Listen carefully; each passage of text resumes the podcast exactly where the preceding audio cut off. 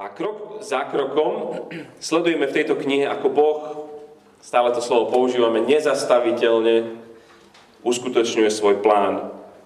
A postupne církev rastie a my, čitatelia, sledujeme, ako Boh prináša stále ďalších a ďalších podstatné slovo už než Židov, už pohanov. A na začiatku knihu tá celá církev bola, bola výlučne monokultúrna, bolo, bol to spor, kde bolo iba jedno etnikum, jedna rasa. Spája, tú celú církev spája viera Abraháma, zákon Mojžiša, Jeruzalemský chrám, židovské obrady, zvyky, oslavy. Ale tým veľkým Božím zámerom a plánom od začiatku je, aby každý jazyk, každá rasa, každý národ bol súčasťou tohto Božieho ľudu. A aj ako zmýšli tou knihou prvými lastovičkami, ak si ešte pamätáte, bol Afričan, etiópsky štátnik a taký druhý jednotlivec bol Cornelius, Riman. Ale paradoxne to bolo prenasledovanie, ktoré spôsobilo vlnu utečencov z Jeruzalema a tak sa založil prvý multietnický zbor. Prvý zbor, ktorý nebol židovský zbor v Antiochii, v Sýrii. A boli to títo židia, táto menšina v tomto pohanskom meste. A tam čítame v 11. kapitole, že oni všade rozprávali o, o pánovi a že pánova ruka bola s nimi a veľa ich uverilo a obratilo sa k pánovi. Čiže skutočne to bola utečenecká kríza, ktorá spôsobila to, že tam vznikol zbor a tento zbor bol, bol základným táborom pre, pre misiu po celej rímskej ríši. Odtiaľ vysielali svojich misionárov, starali sa o nich, modlili sa za nich, tam sa vracali naspäť. A pomaličky si židovská církev uvedomovala, že Božím plánom asi teda naozaj bude zahrnúť národy do církvy. A postupne aj židovskému zboru v Jeruzaleme dochádza, že Boh aj pohanom dáva pokánie. Sú to také krásne časy, ale kríza je vždycky len jeden deň od nás. Vždycky je to na blízku. A v židovských zboroch to začína vrieť, a vzniká rozdelenie, hrotia sa spory, a na tým príde čítať kapitolu 15 a tam ide o spor, ktorý úplne mohol zastaviť šírenie Evanelia o Ježišovi. Ak by tento Jeruzalemský koncil, o ktorom tu budeme čítať, skončil inak, dnes by sme tu nesedeli. Takže poď na tým prečítať. Budeme čítať 15. kapitole od 1. po 21. verš.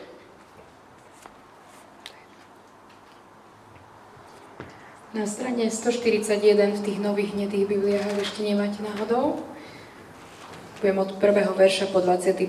čítať. Podaktori, čo prišli z Judska, učili bratov. Ak sa nedáte obrezať, podľa Mojžišov, Mojžišovho ustanovenia nemôžete byť spasení. A keď medzi nimi a Pavlom a Barnabášom vznikol spor a nemalá hádka, rozhodli, že Pavol, Barnabáš a niektorí ďalší spomedzi nich pôjdu s touto spornou otázkou k apoštolom a k starším do Jeruzalema. Ich teda vyslala církev a oni prechádzali cez Feníciu a Samáriu. Rozprávali o obrátení pohanov a všetkých bratov spôs- všetkým bratom spôsobili veľkú radosť. Keď prišli do Jeruzalema, privítala ich církev, apoštoli a starší. Vyrozprávali, čo všetko Boh s nimi urobil. Tu niektorí zo skupiny farizejov, ktorí uverili, vstali a hovorili, treba ich obrezať a prikázať im, aby zachovávali Mojžišov zákon. Apoštoli a starší sa teda zišli, aby túto otázku preskúmali. Keď sa strhla veľká hádka, Peter vstal a povedal im, muži, bratia, vy viete, že od samého začiatku si ma Boh spomedzi vás vyvolil, aby z mojich úst počuli spohania slovo Evanielia a uverili. Boh, ktorý pozná ich, pozná srdcia, vydal im svedectvo tým, že im daroval Ducha Svetého, tak ako nám. A medzi nami a nimi nerobil vôbec nejaký rozdiel, keď vierou očistil ich srdcia. Prečo teda teraz pokúšate Boha a kladiete na šiju učeníkov jarmo, ktoré nevládali niesť ani naši otcovia, ani my, ale veríme, že milosťou pána Ježiša budeme spasení takisto ako oni. A keď Barnabáš a Pavol rozprávali, aké znamenia a divy urobil Boh ich prostredníctvom pomedzi, medzi pohanmi, celé zhromaždenie zmoklo a počúvali. Keď sa odmočali, ujal sa slova Jakub a povedal Muži, bratia, vypočujte ma. Šimon vyrozprával, ako Boh poprvý raz zhliadol a vybral si z pohanov ľud pre svoje meno. S tým sa zhodujú aj slova prorokov, lebo je napísané – potom sa vrátim a znova vybudujem zrúcaný Dávidov stan a znova vybudujem jeho ruiny a vstýčim ho, aby aj ostatní ľudia hľadali pána, všetky národy, nad ktorými sa vzývalo moje meno, hovorí pán, ktorý koná tieto veci známe od vekov. Preto usudzujem, že nesmieme robiť ťažkosti tým, čo sa s pohanou obracajú k Bohu, ale treba im napísať list, aby sa zdržiavali všetkého, čo bolo poškornené modlami, smilstva, zaduseného, zaduseného a krvi. Mojžiš, Mojžiš má totiž od dávnych pokolení po, cest, po mestách svojich kazateľov, ktorí ho čítajú každú sobotu v synagógach.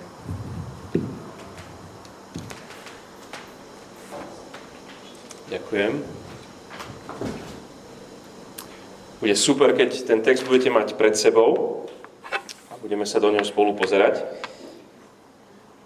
Ešte sa pomodlím.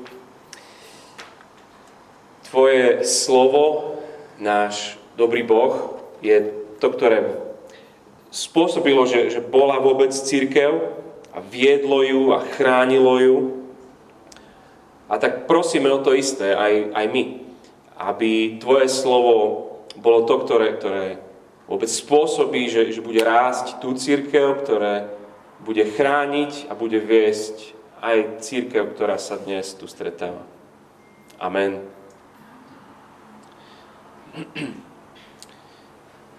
Neviem, či ste niekedy nad tým rozmýšľali, že kto je v skutočnosti církev? A kto je in a kto je out? Um, každý, kto to tak cíti, je církev, alebo každý, kto vyrástol v nejakom takom prostredí kresťanskom, alebo chodil do kostola, každý, kto je pokrstený, je, je církev, každý, kto verí a vyznáva, alebo církev sú tí, ktorých, na ktorých sa to nejak prejaví. Alebo to je to len to posledné, alebo to je kombinácia všetkých týchto, alebo pre koho sú naše bohoslužby?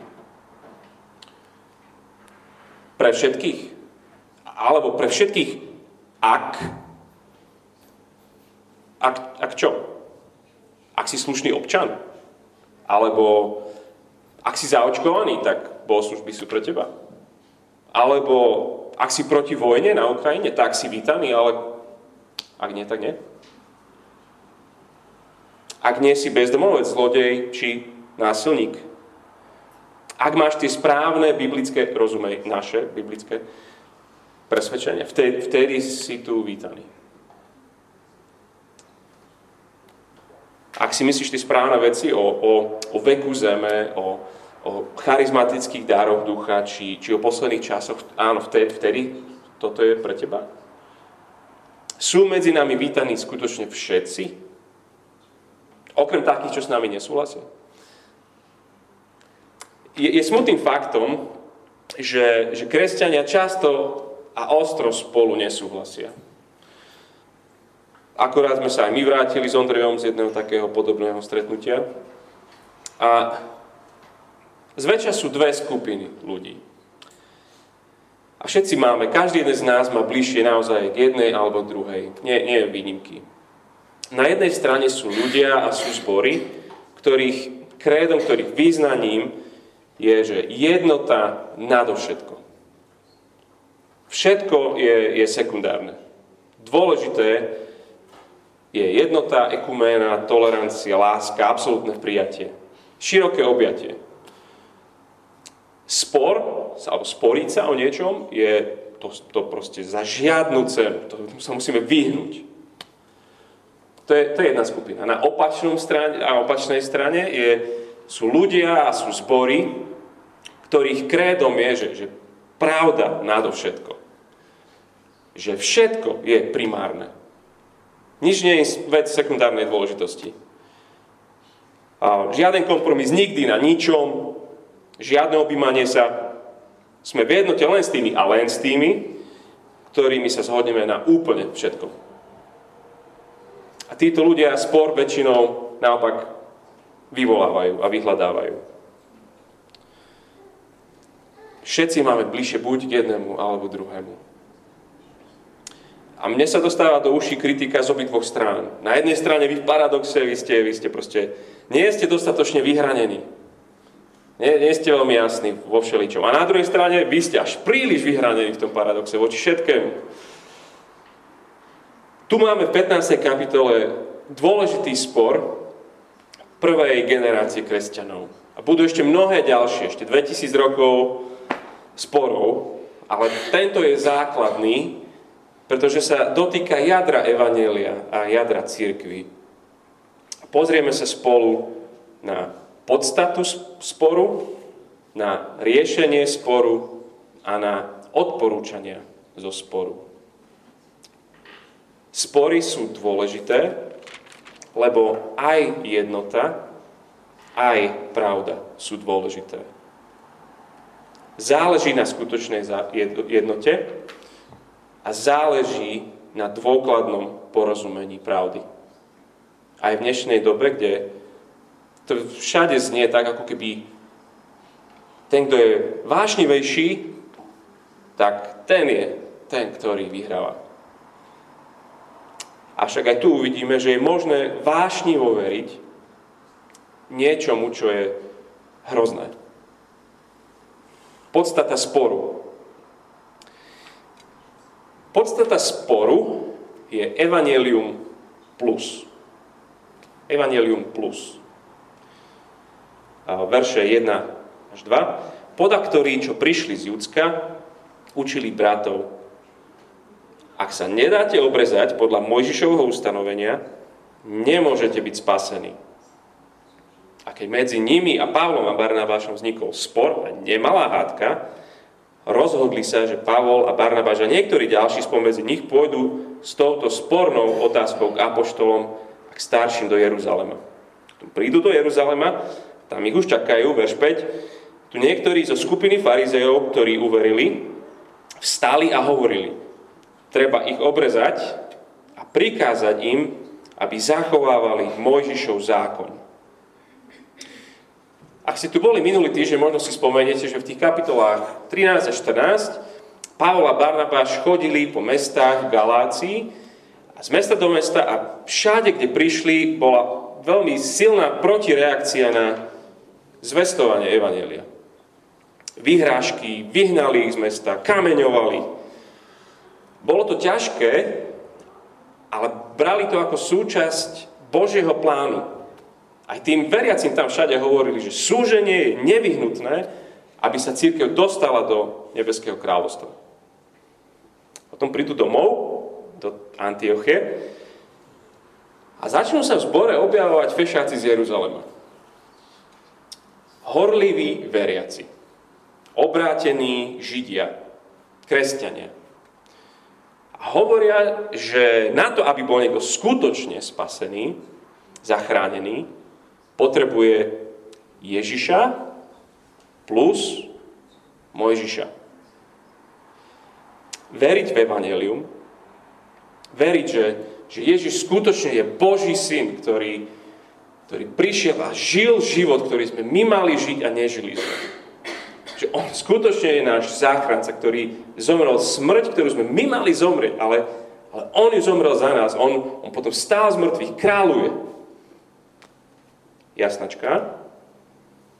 Plus, aby si bol naozaj veriaci, tak sa musíš stať súčasťou jedného Božieho ľudu, a ten je židovský. Takže treba sa dať obrezať, rituálne sa musíš očistiť, nasledovať Tóru, oslavovať židovské sviatky a tak ďalej a tak ďalej. Ono to dáva zmysel. Spása je zo Židov, takže, takže pekne krásne, ak, ak my chceme byť jedna církev, predkošky dole. To bolo v podstate to, čo im hovorili. Inak nemôžeme byť jednou círku. Nemali by sme byť jeden zbor. Takže títo fešáci chodia po zboroch, ktoré oni akurát založili, listre, derbe, ikony, a neskutočne sa im darí s týmto.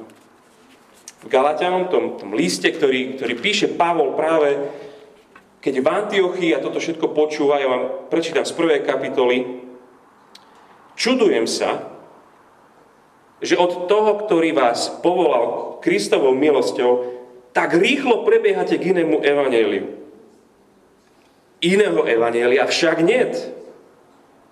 To iba niektorí vás znepokojujú a chcú prekrútiť Kristovo evanelium. Ale keby sme my, alebo aniel z neba, keby zvestoval iné evanelium, namiesto toho, ktoré sme vám zvestovali my, nech je prekliatý. Ako sme to už povedali, aj teraz opakujem, ak vám niekto zvestoval iné evanelium, ak títo fešáci tu chodili a iné evanelium vám rozprávali, než to, čo my, nech je prekliatý.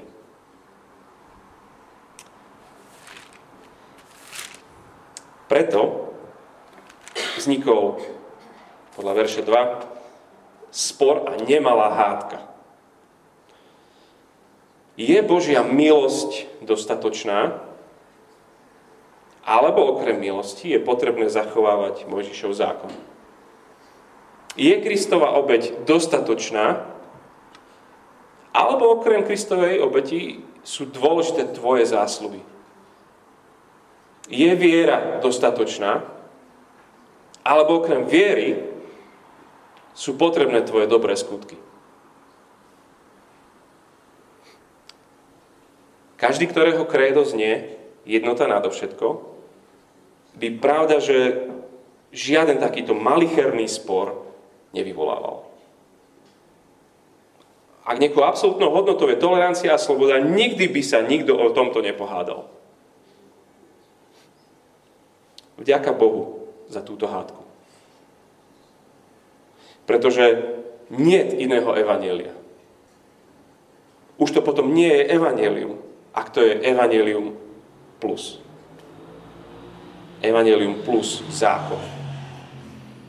Je aj iná barbarská verzia evanelia, evanelium minus, také tiež bežné, že evanelium, ale bez toho, že by sme spomenuli hriech a Boží hnev a pokánie.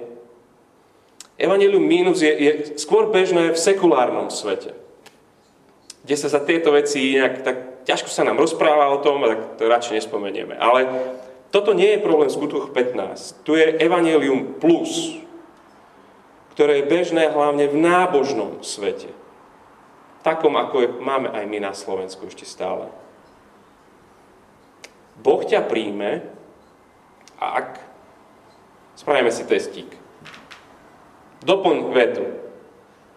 Boh ma príjma, Boh ma zachraňuje, Boh ma ospravedlňuje, keď doplň.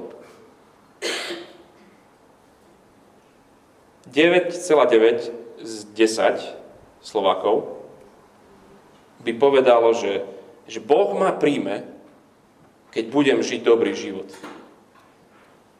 Keď budem veriť, keď budem brať sviatosti, keď budem v kostole, keď budem vyspovedaný, keď budem žiť dobrý život, keď budem dobrý otec, keď budem dobrá občianka, Boh ma príjme. Ako je človek zachránený? Toto je otázka prvej dôležitosti. Čo je práve obrátenie? To je to, čo tu riešia. Po reformácii bol jeden dôležitý koncil, Tridentský koncil, a jeden z jeho výstupov znie takto. Ak niekto tvrdí, že vierou samotnou je bezbožník ospravedlnený, nech je prekliatý. Dodnes to trvá.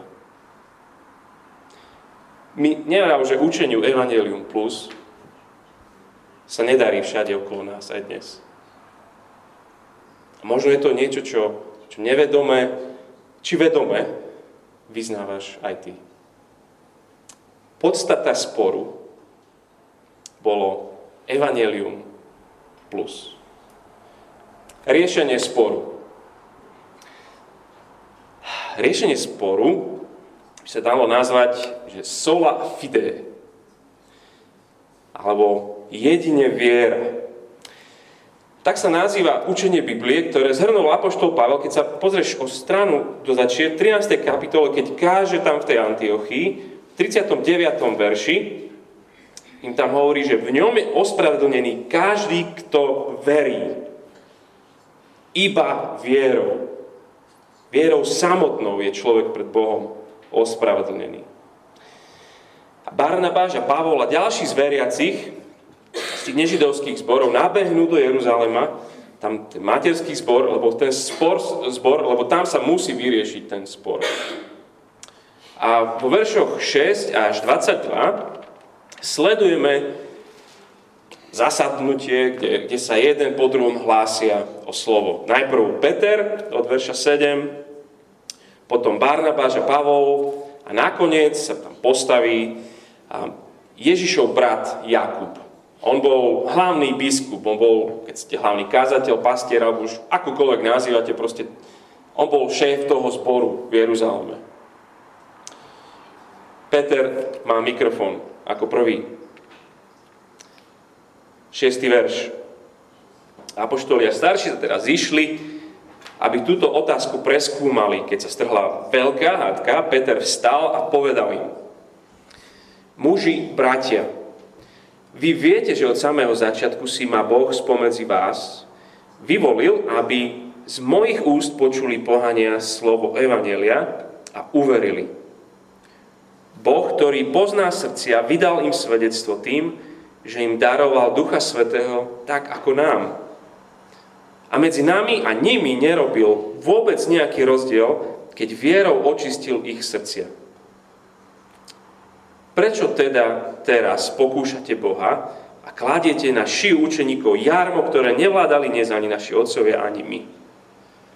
Veríme, že milosťou Pána Ježiša budeme spasení takisto ako oni. Peter hovorí, že Boh chcel, aby aj pohania počuli evanelium. Myslí tým na to, ako vtedy šiel ku Korneliovi, k tomu Rimanovi.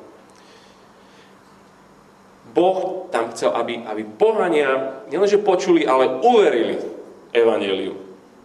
Boh chcel, aby pri, pohania prijali Ducha Svetého. To bolo identifikačné znamenie skutočného ich obrátenia, spasenia. Boh chcel, aby vierou boli očistené ich srdcia. Aby oni boli čistí. Nie rituálmi, nie očistením, nie vierou aby boli očistení. Teda záver, verš 11, veríme, že milosťou Pána Ježiša budeme spasení, takisto ako oni. Spasenie je jedine milosťou, jedine vierou, jedine v Ježiša Krista. Nie zachovávaním zákona, nie získavaním zásluh, nie konaním dobra v spoločnosti. Pridať k evanelium obriezku to je ako škaredo posprejovať nový, nový dom, krásny.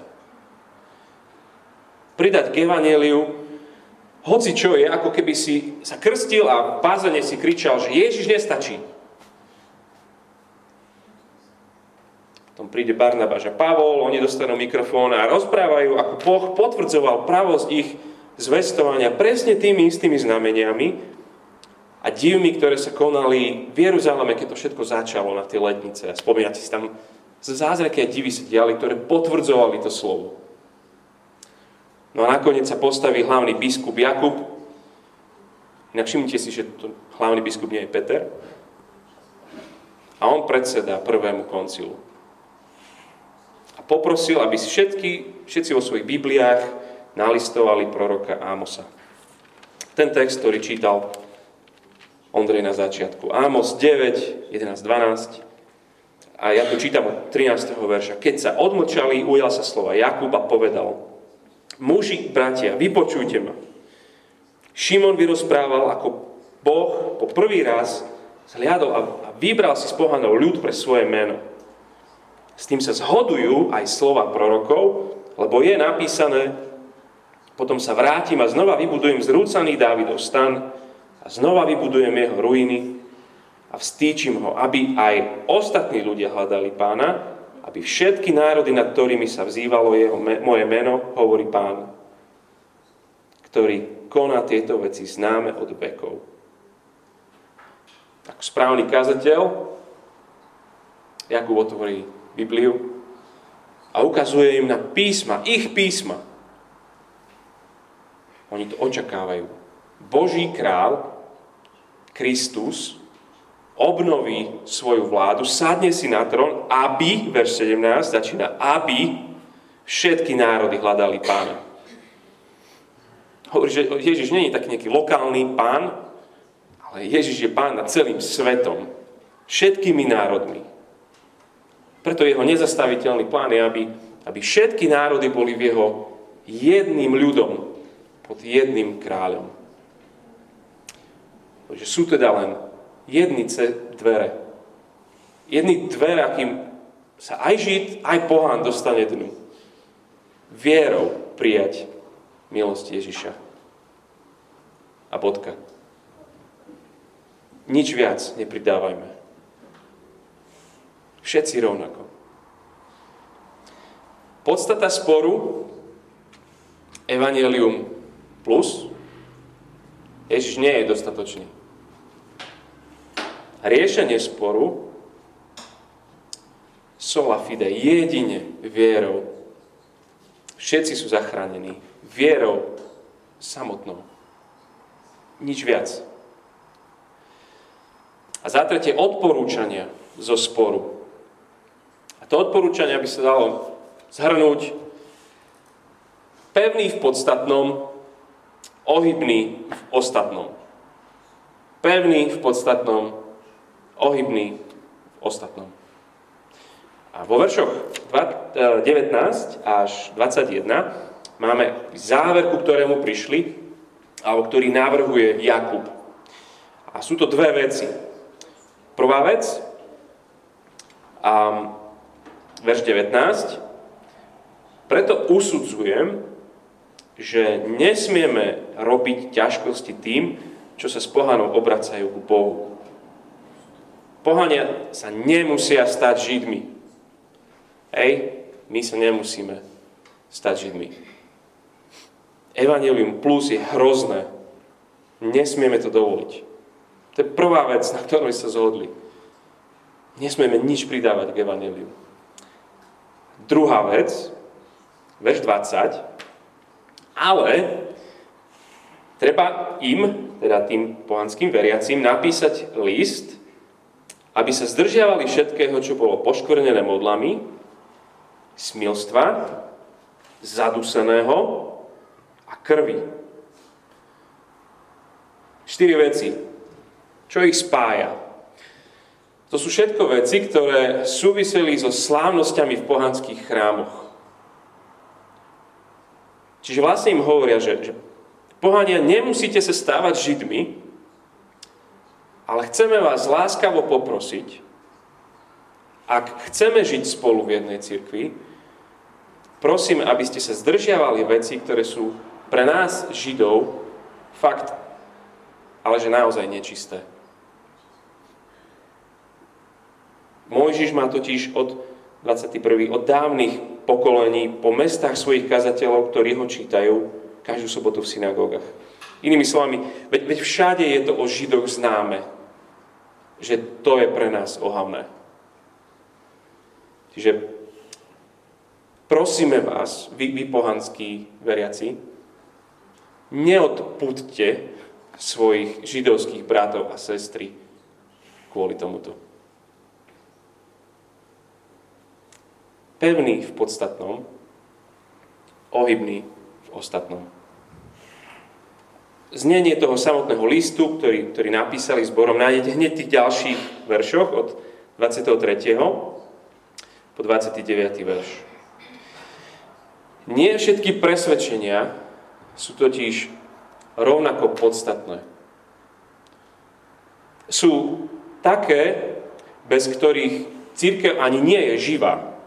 Církev neexistuje pred, bez základných význaní o, o Božej Trojici, o spasení, o evaneliu, o, o praktickom nasledovaní Ježiša, o, o misii.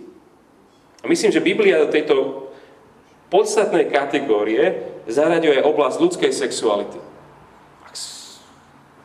Môžete sa ma potom spýtať, prečo si to myslím. Cez tieto proste veci nejde vlak. Musíme byť pevní v podstatnom. Potom sú ale presvedčenia, bez ktorých církev je živá, ale nie je zdravá. Otázky církevného zriadenia, otázky sviatostí, charizmatických darov a v našich tých církevno-politických církevno sporoch a je, spadá sem otázka žien v úrade starších. Chceme byť zdraví, týchto presvedčeniach je potrebné mať jasno a jasne z Biblie o nich vyučovať a presadzovať sa za ne. A my si môžeme myslieť, že, že tí druhí sa mília, ale stále sú to naši bratia a sestry. Sú také, bez ktorých církev nie je vôbec živá. Sú také, bez ktorých nie je zdravá. A nakoniec sú tu presvedčenia, bez ktorých církev nie je vôbec misína. A ak z tých urobíme niečo absolútne, ubližujeme tiež. A verím tomu, že ste sa určite s takými stretli. Ja tu nekážem saku. Sú miesta, kde by som nemohol sa postaviť bez saka. Nie, to, ne, to nemôže byť kazateľ. Um, kresťan nemôže ísť do kina. Sukňa, dievčatá, maximálne členky. Žiadne náušnice, make-up, prstenie. Hudobný štýl, ktorý sa hrá. To musí byť toto, alebo toto. A bude sa hrať iba taký počet piesní. Alebo hej, tak to bude vyzerať. To sú všetko záležitosti, ktoré sú kultúrne špecifické. Nič nie je bezvýznamné. Ale tieto otázky sú otázky múdrosti ohľadne vhodnej formy pre danú kultúru.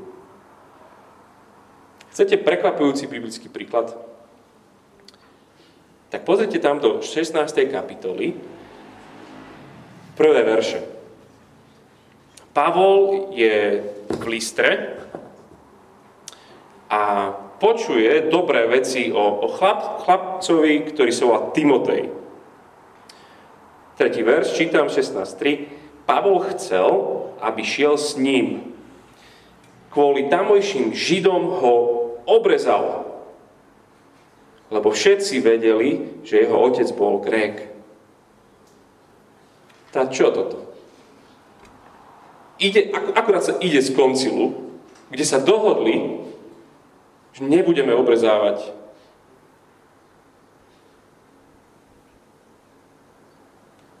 kvôli tamojším Židom ho obrezal. Nie kvôli spaseniu. Víte, obriezka sa stala otázkou kontextualizácie. Ak chcú byť misionármi aj medzi Židmi, bude dobré, aby sa Timotej obrezal. Pavel sám hovorí, že pre Židov som bol akoby Židom, aby som získal Židov. Pre tých, čo sú pod zákonom, bol som aj ja ako ten pod zákonom, aby som získal tých, čo sú pod zákonom. I keď nie som pod zákonom. 1. Korinským 9. Vidíte, v podstatnom pevný, v ostatnom ohybný. A rozumieť z písma, že ktoré je ktoré, je nesmierne dôležité. Jedna z vecí, ktorú môžeme robiť ako aplikácia tohto je, že sa modlíte za pastierov, alebo ľudí, ktorí, ktorí vedú a ktorí nad týmto musia rozmýšľať. Ale rovnako dôležité je to pre každého jedného z nás. Na základe tohto každý z nás zápasí o dôslednosť v pravde aj o šírku jednoty. Ak sa má nezastaviteľne šíriť nádherná zväzť o záchrane, ak skutočne to je, to je nezastaviteľné, že, že spásenie jedine v milosti a jedine skrze vieru musíme byť pevní v podstatnom a ohybní v ostatnom. Tak končí táto celá časť, verš 5, 16. kapitoly. Tak sa církvy upevňovali vo viere a ich počet deň čo deň rástol. Každý z deň vznikol nový zbor. Po tom, čo si církev v ostrom spore postrážila evanelium. A potom, čo sa naučili byť flexibilní kvôli misii. Tak taký zbor nech je aj paradox. Ktorý bude pevný v podstatnom a bude ohybný a flexibilný v tom ostatnom. A takou církvou nech je aj naša církev bratská. Budem sa modliť.